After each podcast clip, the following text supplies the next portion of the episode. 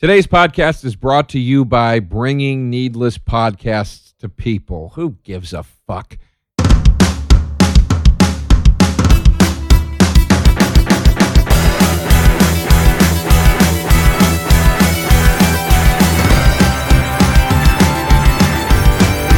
Now with Joe DeRosa. Welcome to the podcast, everybody. I'm Joe DeRosa, and this is where I talk about one subject with one guest for one hour.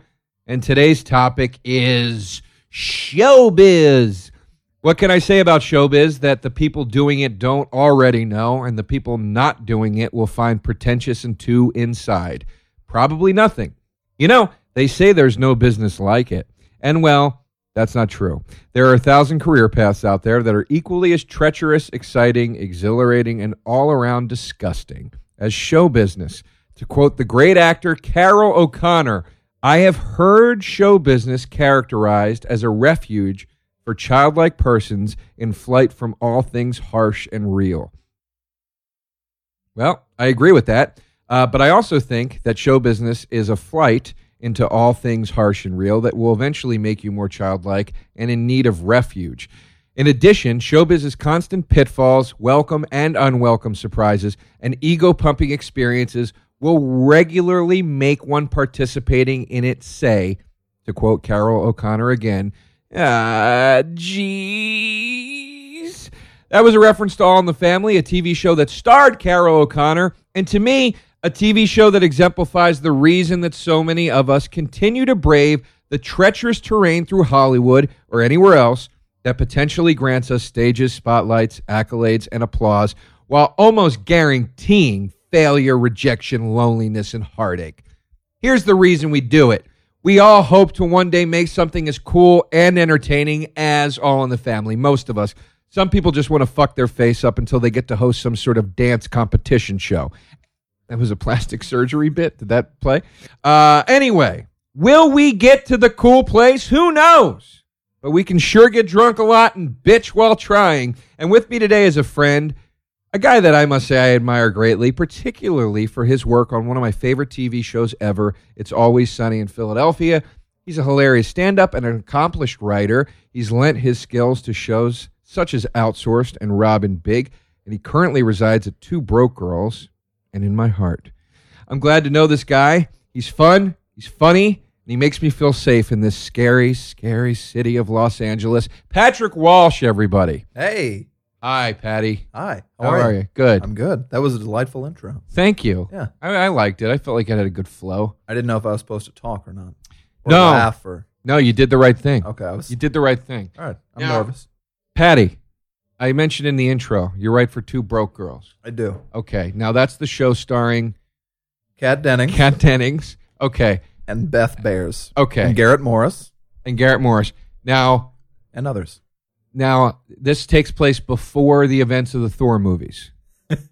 Yes, we discussed this last night. She she works at a restaurant by day, Right. and then what does she do with Thor in the movies? Helps him. I think she's just She pretty makes much quips. she's just Kat Dennings in the movies. Yeah. I saw the first Thor, uh, and I have not yet seen the Dark World. Okay. I know you didn't appreciate the Dark World, I- which is fine. I didn't like The Dark World. Okay. But now is Natalie Portman in the sitcom? She plays the other girl? She pops in. She's not the other girl, but she pops in. Okay. She's a rich girl who might, makes fun of them. And then, is she Thor's love interest? Kat Dennings? Natalie Portman. Natalie Portman. I thought she played Thor. Wait a second. I'm No, no, all no. turned around here. That's uh, Chris O'Donnell. Chris O'Donnell, right? Right. He's uh, 45 years old, kind of pudgy, Yeah. and he plays Thor. yeah. Yeah. And he's also on that cop TV show where he's partners with Ice T.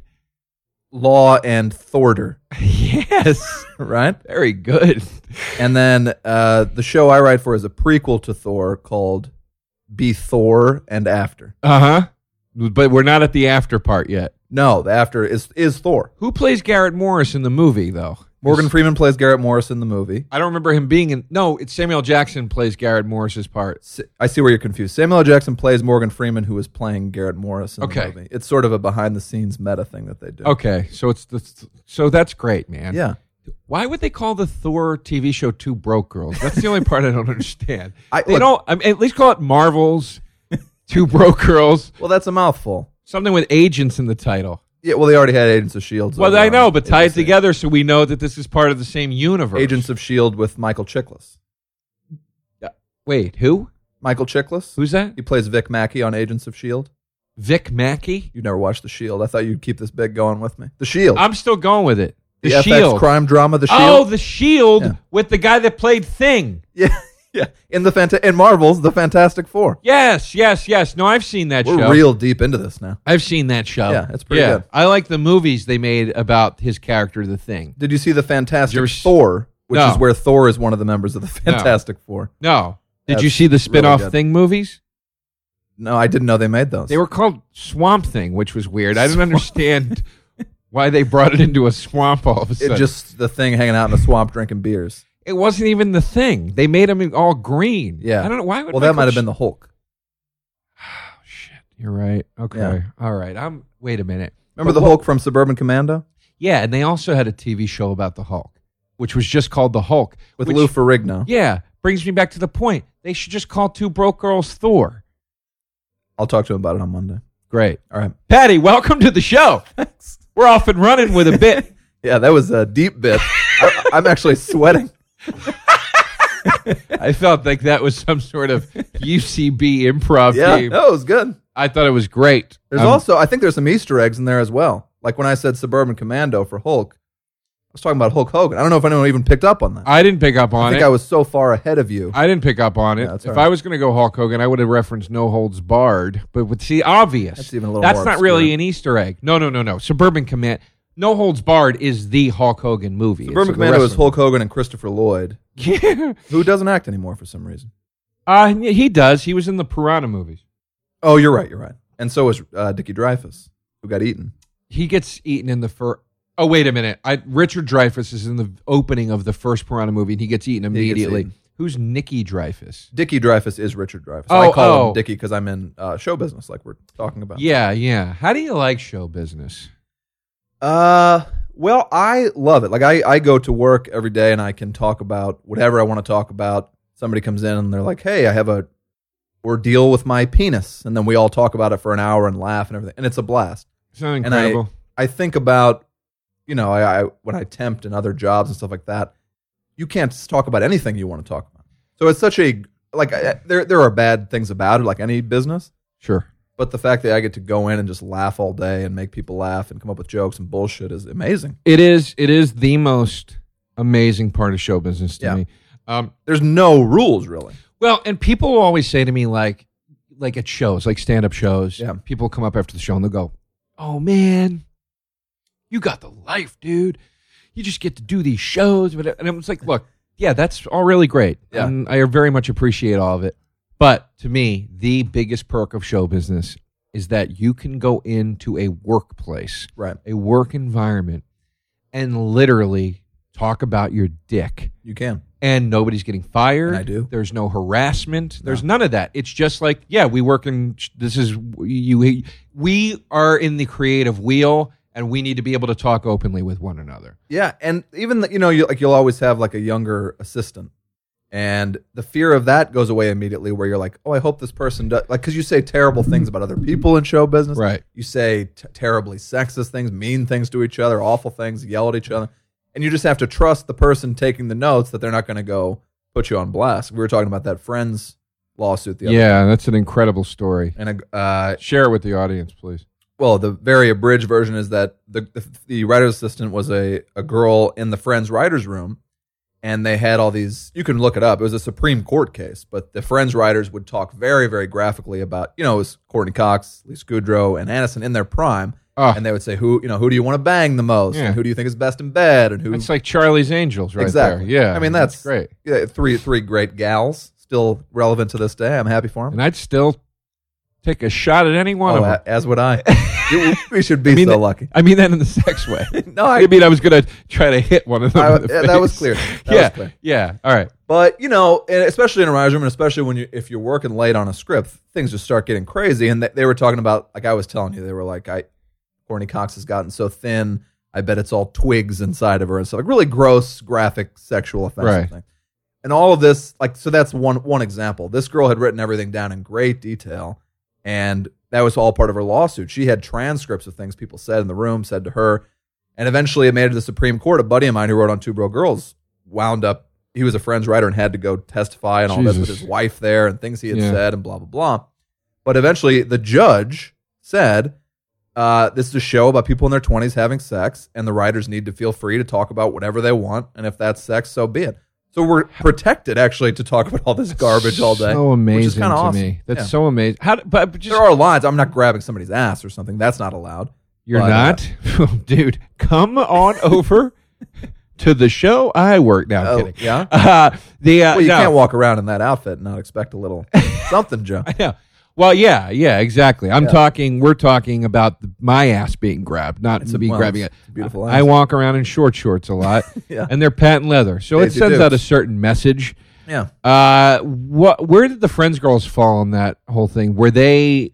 Did they want these guys to get in trouble, or, or did they believe in the protection of look that let them talk about what they want? That it was always a little awkward talking with him about it because you know it actually you know it affects your marriage because then they're like, well, what what what really happens? And I can't believe you said this and all that. And it was just you know it's tense. But uh, he's way past it. But then actually, when we did the sexual harassment seminar, he's sitting there as they're discussing his case. This guy, like, it's a big thing even 15 years later. So I'm sure those actresses, when they read those things, were not pleased that those things were being said. But in the discussion of who do you think's the hottest and stuff, that's also probably kind of flattering, I would imagine. Yeah, I'd imagine so. Yeah. I'd be so pleased if anybody thought of me sexually to the point of being as graphic as I bet his dick is all twigs inside. Yeah, I mean, I would just be like, wow, they really thought this through. yeah. And yeah. Cox was my favorite. No, well, that's not true. Cox was Aniston- always my favorite, my favorite as well. Aniston was was Aniston to me was like the girl next door. She was so she was like a sunbeam. Yeah, Uh, I, I, but Aniston Cox has was never like done a lot. so sexy to me. Like Cox was it was Yeah. a di- Cox was way more like like I, I want to go to a bar with her and bang shots and like ah, Yeah, you for know sure. like she seemed like a party you know yeah, and Kudrow was just like a very lovely woman she's funny, and then, like I don't know if you've seen the comeback, which my boss actually did, but it's a yeah genius show It's a great about show. show. business yeah, actually. yeah yeah And uh, that raised my opinion of her because Phoebe for me was always a little one note, as well as LeBlanc. Any dumb character is always going to be a little one note. yeah I always picked Cox as well. You're right, but now you see Aniston and like we're the Millers. It's like, oh we didn't have that Aniston back it's then like, what's going on? Where did this come from? we didn't get that Aniston till till uh, horrible bosses That's true. We- and it's odd that someone eh, you know would would start taking off the clothes that late in the game. well I Though she's kept it together, obviously. she she taken off the clothes. I mean, she didn't. She's gotten that as uh, revealing. I don't know. She you don't it's not like you see her naked, but yeah, she's been as revealing in movies Girl? prior to that. think I think saw you a actually nipple or see two her in the Good Girl. Boobs and Good Girl. Um, Yeah. but she in in in the breakup. There's that scene where she walks down the hallway naked, and you Yep. see as much as you can see exactly. without. That's a great movie, by the way. The Brink. I, love it. It's one of my favorite movies. Yeah. Um, and you know, uh, uh, so so she, you've seen it, but I like that. It's it's not what you see. It's the mouth. It's the shit she's saying. Yeah, I didn't mean that in a literal sense. It made me it's the uncomfortable. mouth. Uh, she got a pretty mouth. yeah, um, but Mouth it's with an F. yeah, it exact- extra creepy. Of course, yeah. Yeah. If you say pretty in Mouth. front of it, you got to end it with the F. um, but yeah, I mean, well, I mean, look, i- i- Friends is another great example of one of those shows, uh, like All in the Family, Yeah. where you say, uh, you disagree or agree with this, you tell me. It really is. I meant what I said. You get into this thing, and it's mortifying, and it's dehumanizing, and defaming, and You mean showbiz? yeah, show Yeah, business. sure. Yeah. Uh, thank you for keeping me on track on my own show. Sure. The- Somebody has to. I was interviewing Kurt Braunohler on one of these, and I Mm-hmm. almost forgot it was my show for a minute. He was so convincingly talking to me about something. I was Oh, like yeah? getting nervous, like, what's Kurt going to ask me? Right. yeah. anyway, um, but you know, I, it, it, it can be. And look, I know there are other uh, career paths you could pursue that are also dehumanizing and defaming. Um, I think any office job or, or anything that you know where where there's a lot of money on the line and all that sort of stuff, and you got to kind of put yourself out there creatively can do that to you. There's also a lot worse. You could be a Navy SEAL and face the threat of fucking death Yeah. you know, c- cop. You know, there's a lot Yeah. more danger physically out there in other jobs, obviously. But my point is, is given the career that I'm in in, in this field and all the bullshit you have to put up with, and where it makes you feel like your soul is withering away, Yep. slowly but surely. every day. I just keep doing it because I say I just wanna, I just wanna hopefully one day do the thing that, like you know, like when I saw Star Wars as a kid, and I was like, oh my god, Uh-huh. you know, you know, I, I wept when I saw Indiana Jones and the Kingdom of the Crystal Skull. Oh God. Now, now, see. You, hold on, hold on. Well, let me just say what I'm gonna say first because I, I, ha- I have an inst- a gut reaction when I hear those words. know you do, but just hear me out. you probably loved it, didn't you? The I liked it. You loved the fucking Phantom Menace. I liked. I didn't love Phantom Menace. I liked it. All right. But here's the thing. The- I'm not going to say what you think I'm going to say. That's why I'm saying, Okay. let me say.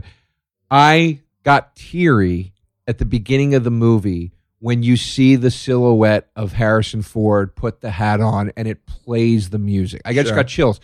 It meant it r- it was it meant so much to me as a kid. Right. Indiana Jones. Star Wars meant so much to me. I was shaking when I went to see Phantom Menace when it said a long time ago and again. I like Yeah. couldn't I, I I was beside myself. I would love to one day be able to do something that that affects somebody 10% of of what I felt in those situations. Sure. And that's why you put up with it. That's me. Is that what you feel? Is that what your pursuit is? Well, absolutely. I mean, I uh, my whole thing was always comedy from when I was a little kid. John, John Hughes in particular, Right. uh, and all those movies. But I don't get those experiences now. I don't get uh, John Hughes because he died. Right. But for me, those things ruin me. Like, like spe- I, I always liked Indiana Jones way more than Star Wars. And when I went to that movie, I, I couldn't talk for a couple days. Really? Yeah. Really? I was just angry. Really? I don't know why they have to keep doing it. Oh, keep doing it. And you liked all three of these Star Wars. Uh, I th- with the first when I first saw Phantom Menace in the theater, I was like, oh, there was a lot of convincing my. Let's put it this way: Phantom Menace made more sense to me when the trilogy was finished. Yeah. I was able to go back and go, okay, I see how this is a Star Wars movie now. Right. It was too much to try to compute, like, and also it was a different angle. It was meant for kids. It was too much in in in its when it when it was first birthed to the public. I Sure. I couldn't process it. Now I can look at it and go, yeah, yeah, it's I, I get it. It's fine. Whatever. I'm not that into it, but whatever. Um, I think that trilogy gets good halfway through the second movie. I think when they end up in that arena, actually, when Anakin says, "I killed all the Sand People," and he goes into the fit of rage of Seems revenge. I've I'm only Arab. I'm allowed seen- to say it. I've only seen thr uh, them each one time, and Oh, the well, second you- one in particular seemed like the most boring thing I've ever watched in my life. This first half of the second one when sucks. when when him and uh, Thor and Two Broke Girls is Natalie Portman is talking about the sand and the love, yeah, that part sucks. sands of time or whatever. I what are we doing here? That part sucks. But Yeah. get get you, you get halfway through, he slaughters all the sand people. He starts turning to the dark Every time side. you say that, I tense up a little bit. I'm Arab. It's okay. okay, Um, they go into an arena and fight giant monsters. There's a huge Jedi battle. all right. So from there, and then Sith, I love. I think Sith is fine. I think it's as good as. Do you like when Darth Vader goes? No, That didn't bother me. I mean, if we're gonna, That's all I remember. when we get to the point where we, you, you're going to nitpick a whole movie because of that one thing, it's Right. like we've all seen a million movies where a guy yells out no. We didn't Sure. ruin the movie for that reason. That's true. You know, so Sith is fine. I think Sith is better than Return of the Jedi easily. Oh, Come on now. Easily. Yeah, cuz All right, there's, then I'll, not- I'll need to watch it. there's not a 45 minute Ewok brigade in the middle of Well, I saw it when I was a kid. I like it. That's a where lot of it. I wonder sometimes with like my, all my favorite albums come from the same like ten year block. Most of my favorite movies come from that same ten year block. And I think that's when you're when you're like 16, 17 and starting to really really get into entertainment. right. I think those just become your favorite things. The things I see now, I wonder if I had seen them when I was 17, if I, if I would love them, or if I just go now and I'm like, eh, this is bullshit and blow it off. But maybe Sure. you know, Of you- course. you never know because you're most impressionable at those young ages. Of course, and I say that all the time. When somebody goes, "You fucking fucking attack the clones with a," bl-" I'm like, you realize you were six, right? Yeah, exactly. You realize you were six when you saw the other movies, Right. Um, and I know guys, you know, uh, Bill Burr actually, who we just did an episode with. Um, you know, Bill's about ten years older than me, Mhm. and he's somebody where he's like, "Oh, I don't think Star Wars holds up," It's like, yeah. Yeah. he's a guy in his 40s. Yeah. Like he, he saw it at a completely different age. It's a completely different thing for him. Um, and I, I, I think, I don't know. I, uh, there's, there's, uh, this is an interesting area of show business, though. And this is one that everybody can relate to, whether they work in it or not. There's an ownership thing that happens. And the ownership, I was just talking about this at a party with somebody. Uh, There's an ownership thing that happens with pop culture, with the products of show business and the ownership thing often goes just in the negative direction. It doesn't Right. go in the positive. So with Star Wars, which is the perfect example, Yeah. people go, "He ruined it. He ruined my childhood. Those movies suck." Ba, ba, ba, ba, ba, ba, ba, ba, bee, ba, ba, ba, ba. That's my new character I'm working on. The the negative scat man. Uh, yeah, Mm-hmm. negative scat. yeah, Scatman. I gotta uh, tell ya. Druthers. That character's not gonna not gonna be around a long time. It's pre- it's pretty one note. But I wish you the best of luck with it. Take it over to UCB tonight. Maybe they'll love it. Let me show you how it works. Mhm. Let me do it again. Nope. That was the correct answer. Um, but we, but it, it- so people go that whole negative ro- route with it. Yeah. Why not go the positive, which is for me, you know, you said earlier, why did they have to keep making it? Well, for me, did the Star Wars prequels hold up to the original trilogy? No. Um, did a lot of parts in them suck? Yeah, sure. But I don't care Yeah. because what I take away from them is I got more lightsabers. Sure. I got more opening scrolls to the Star Wars theme. yeah. I got more backstory. it's a great way to look. At I got more battles. it. Yeah. And I can I don't give a fuck that he rolls around in the field with Natalie Portman. I just skip that Yeah. part on the DVD and I get to the parts that I like and I Right. get to watch Yoda fight a That's- Sith that was Lord. cool, yeah. so Well, what helps me now with that shit? Like I, I the first Hobbit, I uh, I was asleep in ten minutes. I I hated it so much. Didn't care, but I never liked that shit. Lord of the Rings, it's not my thing. I watched Desolation of Smaug Yeah. the other night. High. yeah. That high takes me back to like a childhood place where I'm not cynical about it. I had a great time and I thought it was awesome. That movie now, was two also awesome. had a lot more action in it. that movie was awesome. It was awesome, and I expect I don't even know why I watched it because I expected to just fully hate it.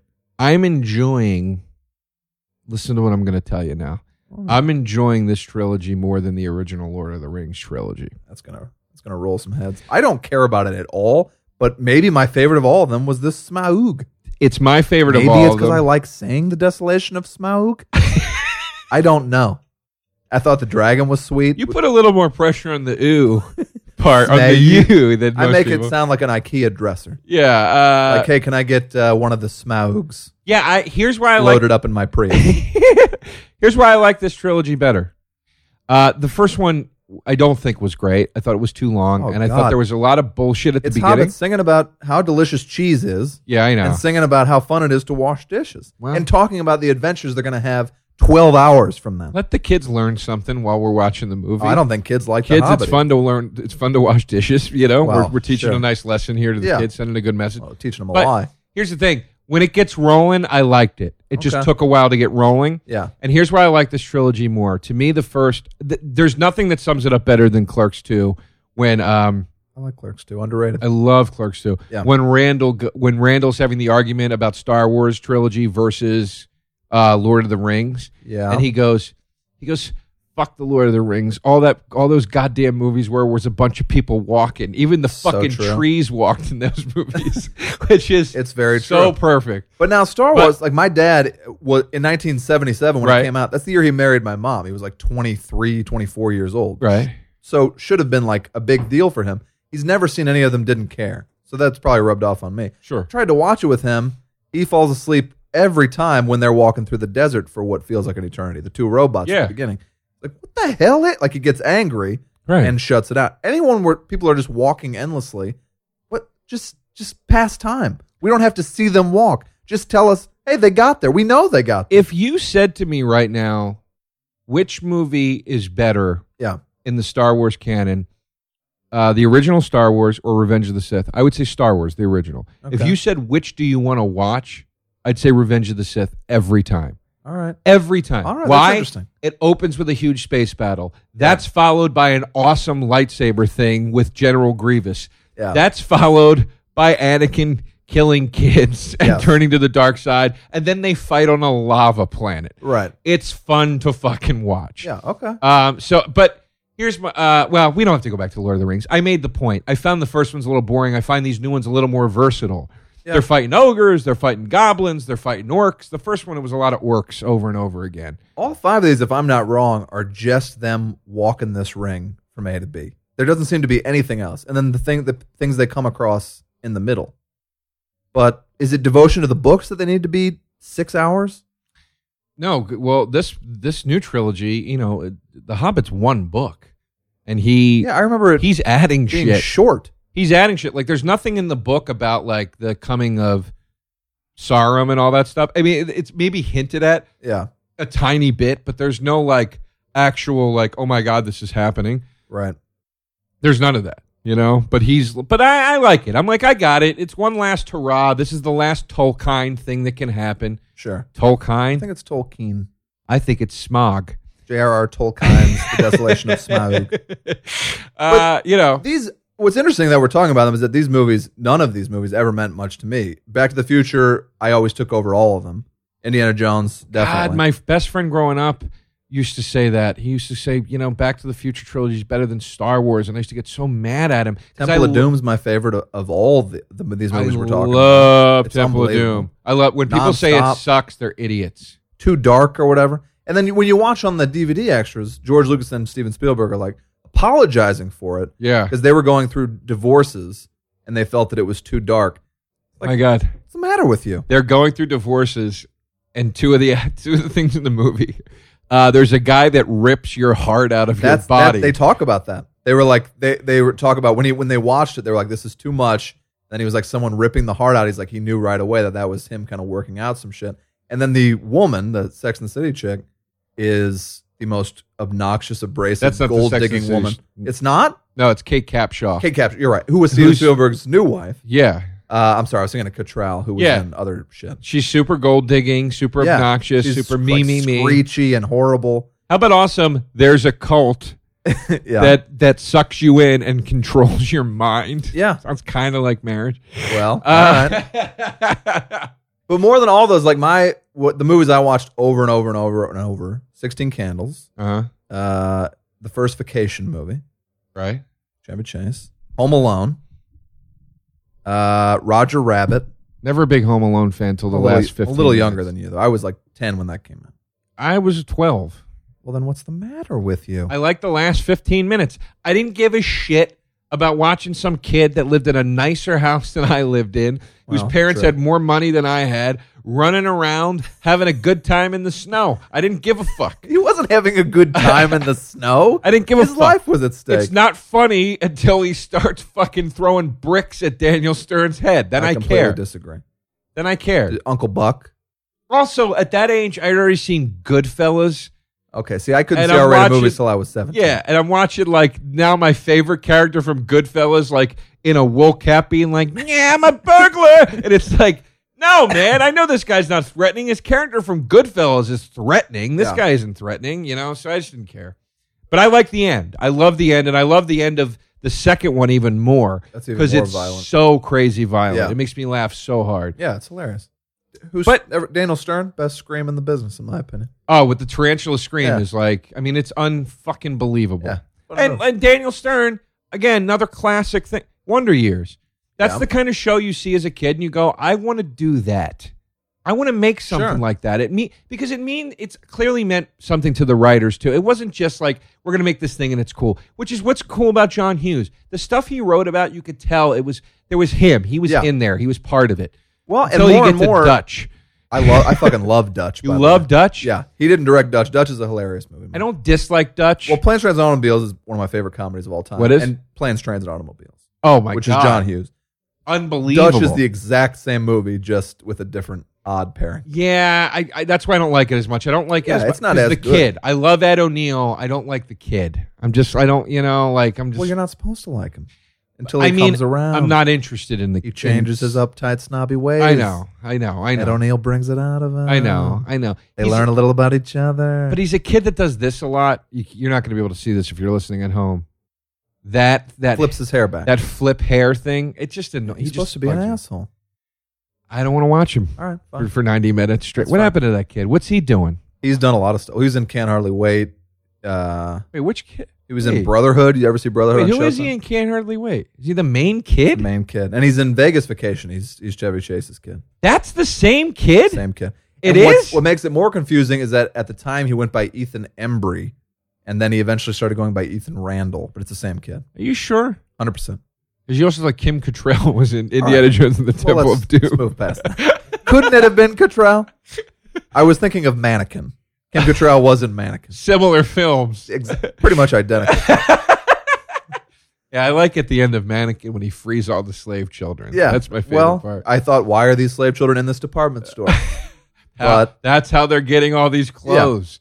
Yeah, but for me, no, for me, uh, uh, I've you know my my dad when I was little was like, "What do you want to do?" And I s- from day one I was like, "I want to make movies." And then he said, "Which But you know. why did you? But what, let me just jump in. Why did you want to make movies? What it's was the it about only- the movies you it's the loved? only thing I cared about. So uh, I would like pretend to like baseball as I still do to this day. I would go with my friends to the game. Whatever. All I ever cared about was movies, and I would like obsessively read movie books. sure. movies I couldn't see because my dad wouldn't let me watch movies till I was 17. But he would like open up. We played this game where he'd open up the Leonard Maltin movie guide and like uh, give me a title, and I would have to tell him like the whole cast of the movie. It's like nerdy shit, Right. but it's all I cared about, and I would like know everything about movies that I wasn't going to watch for a decade. Uh, I was obsessive about it. Right. Mostly those comedies, and then uh, other things, all PG stuff. What was it about the Hughes stuff that resonated with you so much? Hughes stuff, I think, because it was Midwest, uh, was a big part of it. I'm from St. Louis, and they're all in Chicago. But then also, I just thought they were incredibly funny. Yeah, they very they're very funny. Like uh, what what he does, and what you almost can't do now. Like I I've written one and almost going to turn in a second movie, and the stuff that he got to keep in is the first stuff that would come out now. And it's like I watched Billy Madison the other day, which is a Right. very funny movie. But there's like weird random shit in that that you just can't do in movies currently. Like Anchorman can because they trust Apatow to do whatever he wants. right. Any other movie, like I we wrote a movie where there was a scene with a it was a five page scene. 'Cause The movie's about kid gets held up, they steal his ID when he's going to his twenty first birthday party. He's got to get it back. A big journey through Philadelphia. So he's held up at gunpoint and he goes up to a cop and he's like, I, I need help. I need help to get my ID back. And this cop goes on to a five page monologue about the horrible shit he's seen in Philadelphia and That's why great. this wallet is the absolute last priority. That's great. And it goes on and on and on. But it's interrupted by the kids and they all have like funny It's so like, funny. whips and stuff. And we were hoping maybe to get like a Will Ferrell or somebody big. 'cause It's just one big scene, Right. like that somebody could kill. Just a graphic, disgusting scene of like all these bodies who were found like stuffed with cum on the side of the road. Right. On, That's hilarious. uh, and it went on and on to crazier and crazier places. Everyone that read the script said, "We love the script. We sold the script, which was great." right. First thing you have to do is cut out that five-page scene. It's the funniest thing in the movie. You have to cut it out. And more and more, when we turn in any script, people will say, "The hardest I laughed was this scene. You have to cut it." But why? But but I'm surprised that the first note is cut it and not. You just got to clean that up a little bit. No, everything's got to be on story. And like the, the what makes that scene Oh, you're saying I see what you're saying. What makes that scene Okay. funny uh, is that it goes on forever. If it's a cop who tells one quick story about how bad it is, you might get a chuckle. But that for me, sitting and sitting back and watching that scene unfold and him talking about graphically these horrible things he's seeing and why helping you find your ID is not a big deal, that would get funnier and funnier and funnier. And I would be like, this is crazy and I haven't seen this before. But more and more you go to movies and you've seen everything. And John Hughes would take like he'd always bring in like some weird side character or he would spend like 10 minutes off on some little weird side plot. Like in Ferris Bueller, you got the guys who steal the car. And he'll like follow them around a little bit. right. And like but that's on story. I, I hate to side with the suits here. I'd say a five-page scene is probably a little lengthy. Maybe the note would be, That's not the "Can best you get this down example." to a page and a half? It's really but funny." that's never the note. but that's but well, one, I'm surprised that that's never the note because it's like, why do you want to cut a funny thing? Let's just Right. make the funny thing work. Secondly, uh, the car thing serves a purpose. The That- that was- car is that was a bad example. Oh, that was the I- bad I example. thought- I thought of one one movie. But but I- I- John Hughes, it, it just it, he he gives a shit about everyone in the movie. And my point is that everyone in the movie, everything they're saying is funny. So the the ba- the bar scene in um, the, the when they go to the blues bar in uh, Weird Science. Love it. That's a good example of what you're talking about. Doesn't further the plot. No, it doesn't. It's That's that is a just- much better. It's just a well. That's why I'm hosting the show. Yeah. The uh, that's but there's five, but it's that's a good five six minute scene that Yeah. really gets you nowhere except let's just watch how funny it is when Anthony Michael Hall gets drunk and starts talking like a blues musician. Of course. Yeah, Or like yeah. Blues Brothers.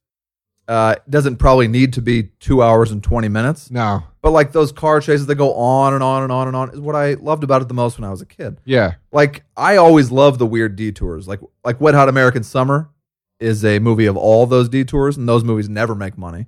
But why not have like one weird off kilter scene and introduce the people going to the big budget mainstream comedy Hmm. to something weird and different? I never Right. understood that really. yeah. It's uh, well, uh, it's one of the things I love so much about Scorsese movies. He is those like the scene with the, when they go and talk to the mom about the painting. Yeah, is a perfect example. yeah. Well, I Or they or they're making spaghetti and they talk about how to make spaghetti. I always said that. Uh, well, look, this is my theory. I don't obviously know what Martin Scorsese's fucking formula is, or not formula, bring him but up. his process is. Yeah, let's get Ernie. Get him on. uh, but like, I always said when I try to describe like the best Scorsese movies, which to me the best of the best is Goodfellas. My I favorite, love favorite Casino. movie of all time. Yeah, I love Casino, Mean Streets, whatever. Y- There's, it's not an A to B story No. in any sense. It's almost to me like Scorsese says, "Okay, here's the part that takes place when Henry Hill is 15 years old. Right. What's the A to B of that?" And that you could uh, you could take that you could excise that part of the script of the movie Yeah. and you go, this is an episode of a TV show. This kid falls in with gangsters. Right. Here's the here's the the rising tension. Uh, here's the cl- at the climax he gets popped for selling cigarettes. Yeah. He comes in and then the the wrap around the, or the excuse me the wrap up moment is the lesson he learns when De Niro goes never rat on your friends always keep your mouth shut. The TV episode could end there. Yeah, for sure. Then he goes, okay, this is the episode now when he's in his twenties. And the best Scorsese movies to me function like that, where where it's just vignettes essentially. It's Yeah. like four to five or six or seven vignettes. Then like here and I'm sure somebody said end it. They go, "Hey, let's talk about this coked out day a few years down the line and just follow that paranoid coked out day." Yeah. Boogie Nights follows the exact same structure as Absolutely. as Goodfellas like almost note for note, almost minute for minute. Yeah. they end with that one last thing, and it's this crazy day, coked out day. It's al- almost identical, really. Yeah. But that's because those guys are considered legends, geniuses. I mean, it, Paul Thomas Anderson wasn't at the time, but you trust those guys to do it. And coming up, Yeah, look at Magnolia and the reason like Yeah. really creative people and like friends of mine who have sold scripts, and you'll go, well, how could this guy who's a genius have written that? How did Charlie Kaufman, who wrote Being John Malkovich, write for that Ned and Stacy uh, TV show for three years? Because Did he you- do that first? yeah, and then he got on to Dana Carvey and that kind of shit. Really? Yeah, but now he's I didn't know you that. I mean, You see, the, these scripts are clearly written by like one of the all-time writing geniuses, in my opinion, being Yeah. John Malkovich adaptation and all that.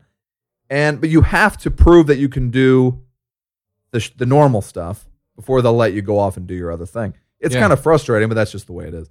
Well, it's one of the reasons that I decided to make an effort to get into like staff writing and stuff. Right. because I was out there j- just as a comic. Yeah. Writing these scripts and having these ideas and, and bringing them to people and saying, well, what about this? Yep. And there's just a validity that's not there. Yeah. You know, that you, you have to prove yourself for a while. It's, it's, I always say to people, show business, it's such a linear business. Yeah. It's not, it's never the man with the cigar and the contract. No, that it's really comes out a of work the- your way up thing. Yeah. And the, it's just you. the, start gen- in the middle. generations now, I'm going to sound like an ancient guy here. They don't want to do anything. My first job was in the Page program, ten dollars an hour, NBC Page, uh, living in New York, and I was just destitute basically for that entire year. You make ten dollars an hour uh, and live in New York; it's almost impossible to do. I had no savings, but I begged for that job and did that. And people ask all the time, "Well, how do you break in?" And I go, "Well, you could do the Page program. Isn't that like an internship? Is it unpaid?" Or no one wants to do any of that stuff anymore. No. And the people who write me are not saying like, "What's a good starting point to get in?" People are saying to me, uh, hey, can you? I've written ten pages of a script. Can you read it for me and give me notes? Well, it's one of the reasons that it absolutely makes me sick to my stomach that people get writing jobs off of a Twitter feed. It's that's happening all the time now. I- that's and I- terrible. I think it's absolutely despicable, and I think it's absolutely disrespectful to to anybody that's ever had to pay one day of dues in this business. yeah. It's it's it's Also, writing a couple tweet jokes does not mean you can write an episode It's of television or a insane. movie or anything. it's insane. Yeah. yeah. There's no there's just no logic to like the the the the the uh, structure the structural aspects of a writing staff. Yeah, sure. The you know the different departments in a writing staff. You know the focuses. The you know whatever it is. It's like to just pluck somebody out and go, yeah, you could do this. yeah, It's, And it's nobody's such ever, a disrespect to anybody that's ever done it. Yeah, You know? nobody's ever asking me those questions. How do I? You know, the questions you should be asking don't get asked anymore. They want to know how can I very, very quickly be like the executive producer of a television show. Yeah. Y- You just can't. You have to do many, many things. I'm very happy that, that we've quite organically Yeah. gotten to this point because it's it's my favorite thing to talk about in show business um, or in pertaining to show business. Uh, and it's something that troubles me. It's this problematic thing. Uh, it's, it's almost like a virus of people that want it immediately. Yeah. And I always cite uh, Swimming with uh, Sharks, the Kevin Spacey, Sure. Frank Whaley movie. He's got Frank. He's got Kevin Spacey tied to the chair. Uh huh. You're an asshole. You're a horrible person. You've been so shitty to me. And Kevin Spacey says, "You kids are all the same.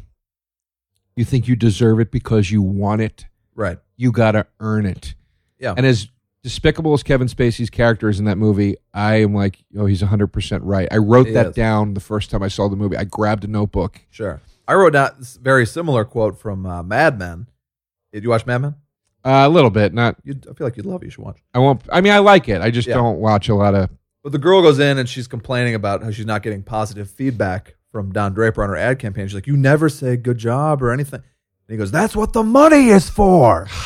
and that's something to remember as well. Like when people on my on my staff complain, everybody complains, but you'd be complaining, and it's like, "Well, we're getting paid a lot of money though." So Yeah. Mm-hmm. like, he's not going to suck us off uh, when we turn in a great joke. You might want that. You Right. might think you deserve that. But even at this stage of the game, and I've been a writer for a while, you can't expect or even demand that kind of praise and feedback. That's what the money is for. Yeah, yeah.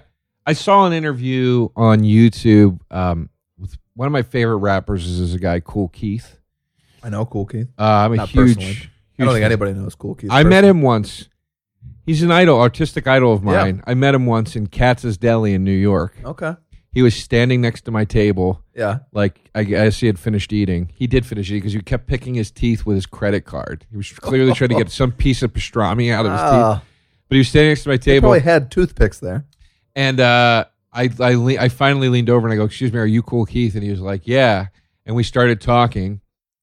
We talked for so long that I was trying to figure out how to get out of the conversation, and I don't mean that as an insult to him. Yeah. it was just we. He was very happy to just stand there and talk to me. Sure. And we talked for so long that I started to be like, I got to get out of this because this this is going to die. Yeah. Like be- before this gets dead, and um and I gave him my number. And he's like, Yeah, I'd like to come see you do comedy. I need to laugh.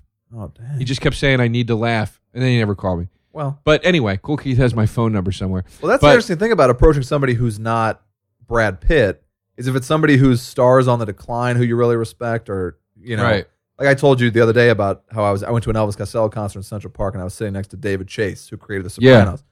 And this was height of The Sopranos. That's Yeah. my favorite show of all time. So I'm like, hey, uh, I I'm not going to bother you or anything. I'm sure you hear this all the time living in New York, but I'm a huge fan of your show. And he was like, you kidding? Nobody fucking talks to me. Nobody knows who I am or what I look like. I'm happy to talk to you. Let's talk. And it was an amazing conversation. But this guy who I completely respected just looks like some schmuck. Yeah. Uh, and especially writers have a big part of that where it's like, this thing you all love, I do it. Right. Like when you see everyone giving these huge standing ovations to the cast each week, they deserve it. They're amazing. But I'm always like, hey, a little something for daddy. Right. Yeah. Yeah. Exactly. All those Oh, exactly. jokes you laughed at, I wrote them. Well, here's the And then thing. that's how writers become assholes and bitter. And I Yeah. try not to do that. yeah, I played an asshole writer on Louie. I I played. saw it. I remember it. Yeah, the guy that's like, yeah. Well, you saw it. I didn't know you at the time, but now that you say that, I do remember that. Yeah, And yeah. yes. But that was so fun to get to be the writer that's like, Yeah, yeah, yeah. it's stupid, Yeah. you know? There's always one of those. Yeah, exactly. Um, but well, here's why I brought up the Cool Key thing. Yeah. I watched an, an interview with him recently, and uh, they said, you know, you're talking about retiring from rap and blah blah blah blah. Wh- Why? Right. And he said, because he- the dynamic, the he said something. I'm paraphrasing. The audience dynamic has changed. It used to be that you came to see the show and the rapper was on stage. Yeah. Now everybody in the audience is a rapper too. That's very true. And I was like, wow, fuck, that's or they're it. a cinematographer filming the fucking show with their camera over their heads so that no one else can see it. yeah, everybody. I mean, I, listen, I'm on Twitter. Yeah. I'm there. I'm part of the, the necessary evil. Sure. Uh, I rarely tweet. Yeah. I use it as a way to promote shows. I'll send out a funny thought if I think of it, right. and I try to continue to acquire followers. Uh, and I'm and I'm verified. Thank you, Hey. Twitter. Congrats. That all being said, I think, and, and it's not Twitter's fault, it's our fault. But Twitter to me is like cigarettes. It has caused, i- it is such a fucking problem, i- i- like such a sleeping fucking problem in this culture. And it is created and is continuing to cultivate a monster, an absolute monster that Uh, where one day everyone everyone, feels entitled is what you're saying. feels and everyone entitled. thinks they're hilarious because they have followers. Absolutely. Yeah. And one day we're all going to look up and go, what have we done? We've ruined I it. had that moment with Twitter, and I'll still think of a, a joke or two a day and post them. And I love getting favorites and followers and whatever else. Sure, yeah. Especially when it's a big, big person that follows me. It's very exciting. But I had that moment where I was like, "This is sick," and I should stop doing it. I was like, uh, just constantly scrolling through it, and people, it's it's a life for people. Like when I put post a tweet at 10 a.m. and 10 p.m. and the same people star it, that means they're just on Twitter all day for the most part, and that's scary to me That's all they do. because They're- that's not cult, that's not cultivating a writing career. When people say like, "Hey, can you maybe s- slip my Twitter feed to your boss or whatever?"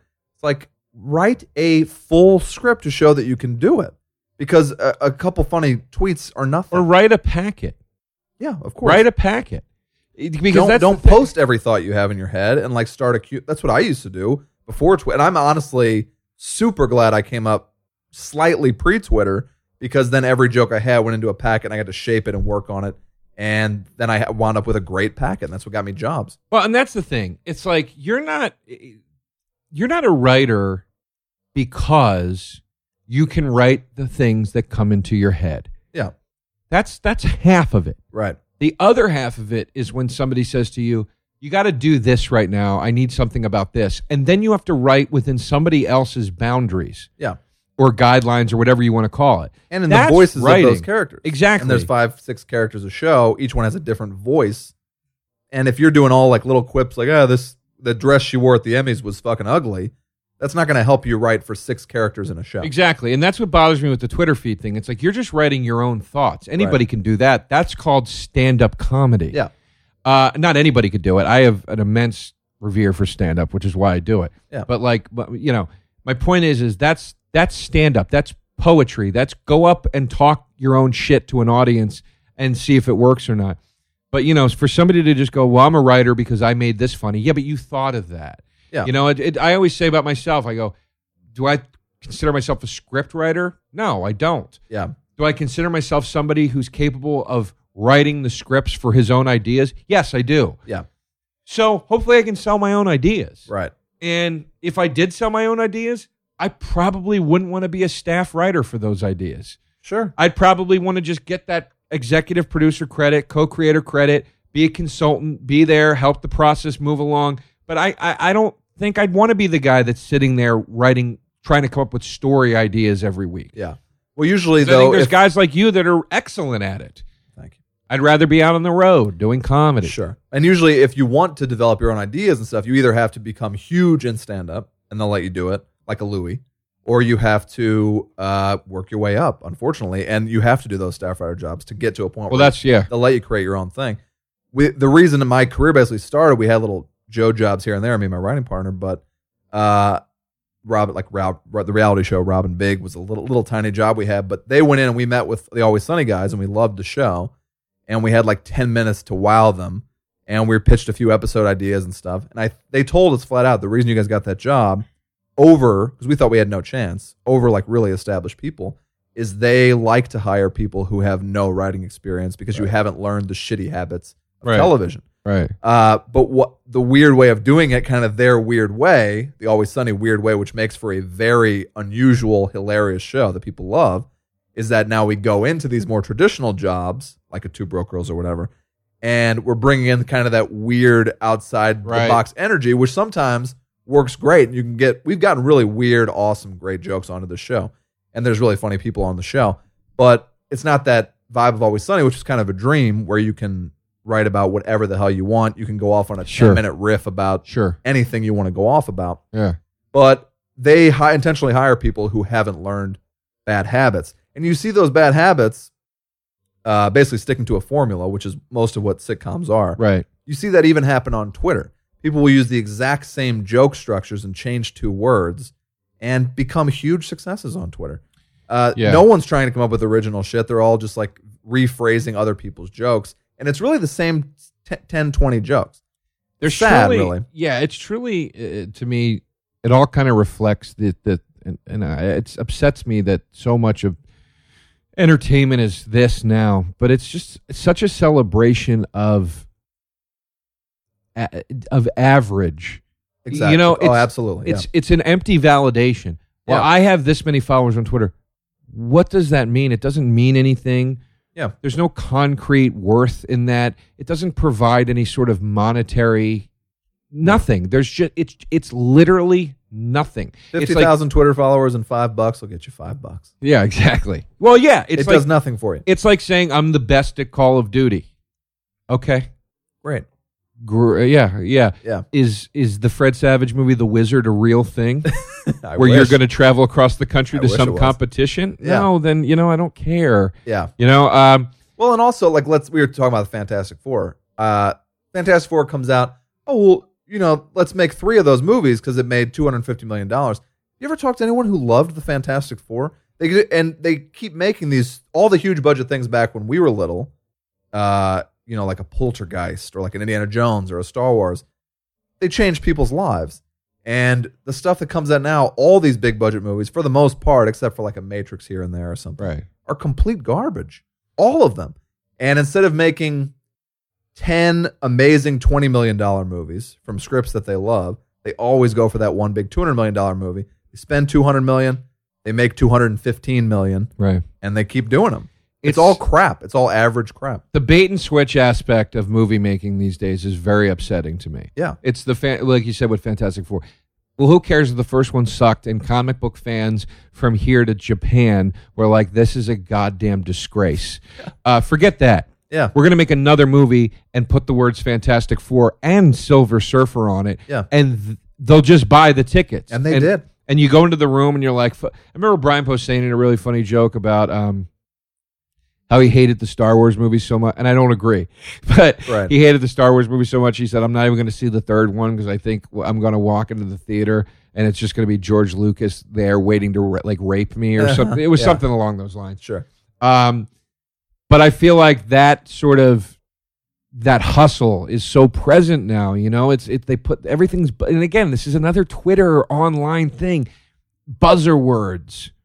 You know, it's like, well, why doesn't your YouTube video have six million hits? Why? Because I didn't dress a banana up as the Green Lantern, Right. and then I just got clicks because the words Green Lantern were in it. Yeah. I made a thing that I actually thought was quality, and I believed in it, and I, I it wasn't built on some kind of sales marketing scheme. Yeah. It was just a thing I made that I thought was good. Yeah. That's all, you know. And it, and it makes me so sad, but that's everything now. It's and that, that's another one. YouTube hits. What does it even mean? A million hits, They don't, it doesn't do anything for you. nothing. Yeah.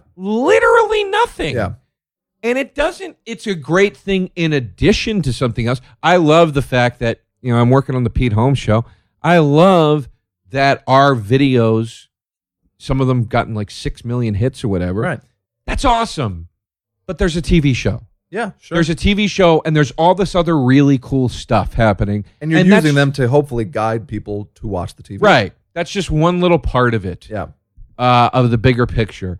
Um, but people that base it all on that, you know, my YouTube channel gets all this, you know, these girls that like, you know, they strip down to bikinis and dance around with their tits flopping everywhere. Yeah. Well, my YouTube channel is 4 million hits, and now I'm sitting on a panel at a major comedy festival Yeah. telling people how to run their careers. Are you shitting me? Meanwhile, some fucking 25 year old vet, 25 year vet legend is across town in a half full theater Yeah. trying to get people to come Every see time. his one man show. What the fuck is going you go on see that right girl, now? you're not going to fuck that girl.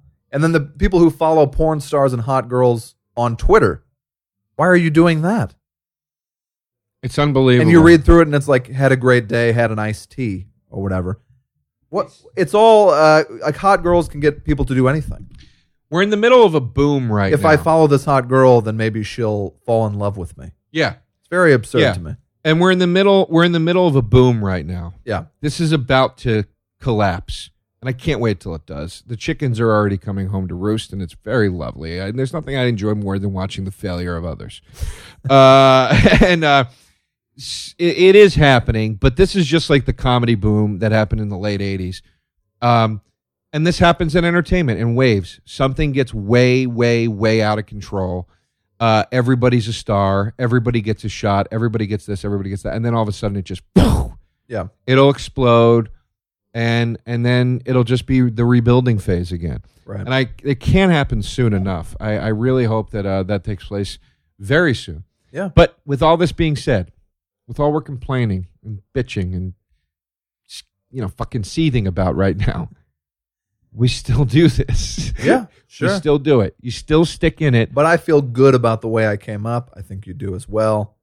Uh, i fucked a lot of guys okay, but you felt good about it at the time. i You're didn't high on whippets. but the and point is is we're what are here those things called? The uh, poppers Poppers. Yeah, you had, you had a good time. real quick i'm Yeah. happy you mentioned poppers Oh, okay. Uh, where is That's the this first time that part of sentence has show ever been business said. now? Where is this fucking part of show business now? The blowing guys to get to the no, top. Sam That's Kinison, still out there. Sam Kinison walking out on Letterman. This is on YouTube. You can see it. Okay. He's blitzed out of his mind. Yeah, you missed that.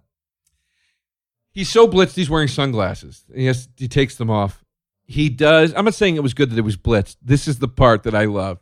He's supposed to do a seven minute set. He does one joke about don't videotape yourself having sex. Then he goes, "Man, uh, I gotta, I gotta phrase this next thing real cool because he's all fucked up." Yeah, And he goes, uh, "Do you ever have sex on amyl nitrate, which is poppers?" right. They bleep the words. You see Letterman walk off the set, and he start. And then Kinnison's looking at the director, going, "What? That's it? That was like three minutes." And they cut him short, Yeah. and that's the whole set. That Now- that excitement does not happen anymore. Yeah, exactly. I'm not saying go on Letterman all fucked up. I'm Sure. not saying any of that. What I'm saying is that excitement. What happened to the counterculture in in It- entertainment? it's not allowed anymore. It's not allowed, and it's Yeah. gone, and there's nothing left to rebel against. Right. This is like when right now the, the whole climate in entertainment, whether it's stand up comedy or television or movie, whatever it is, it's just like when grunge broke and then got shitty. Yeah. Th- We're we're at the we're at the, We're at the seven, candle box stage. We're at the Candlebox seven Mary three stage. Yeah, Uh, and it's uh, becoming cumbersome, frankly. Yeah. We're at that stage in the entertainment thing right now. Everybody, i- i- and I think I said this to you in a bar last night.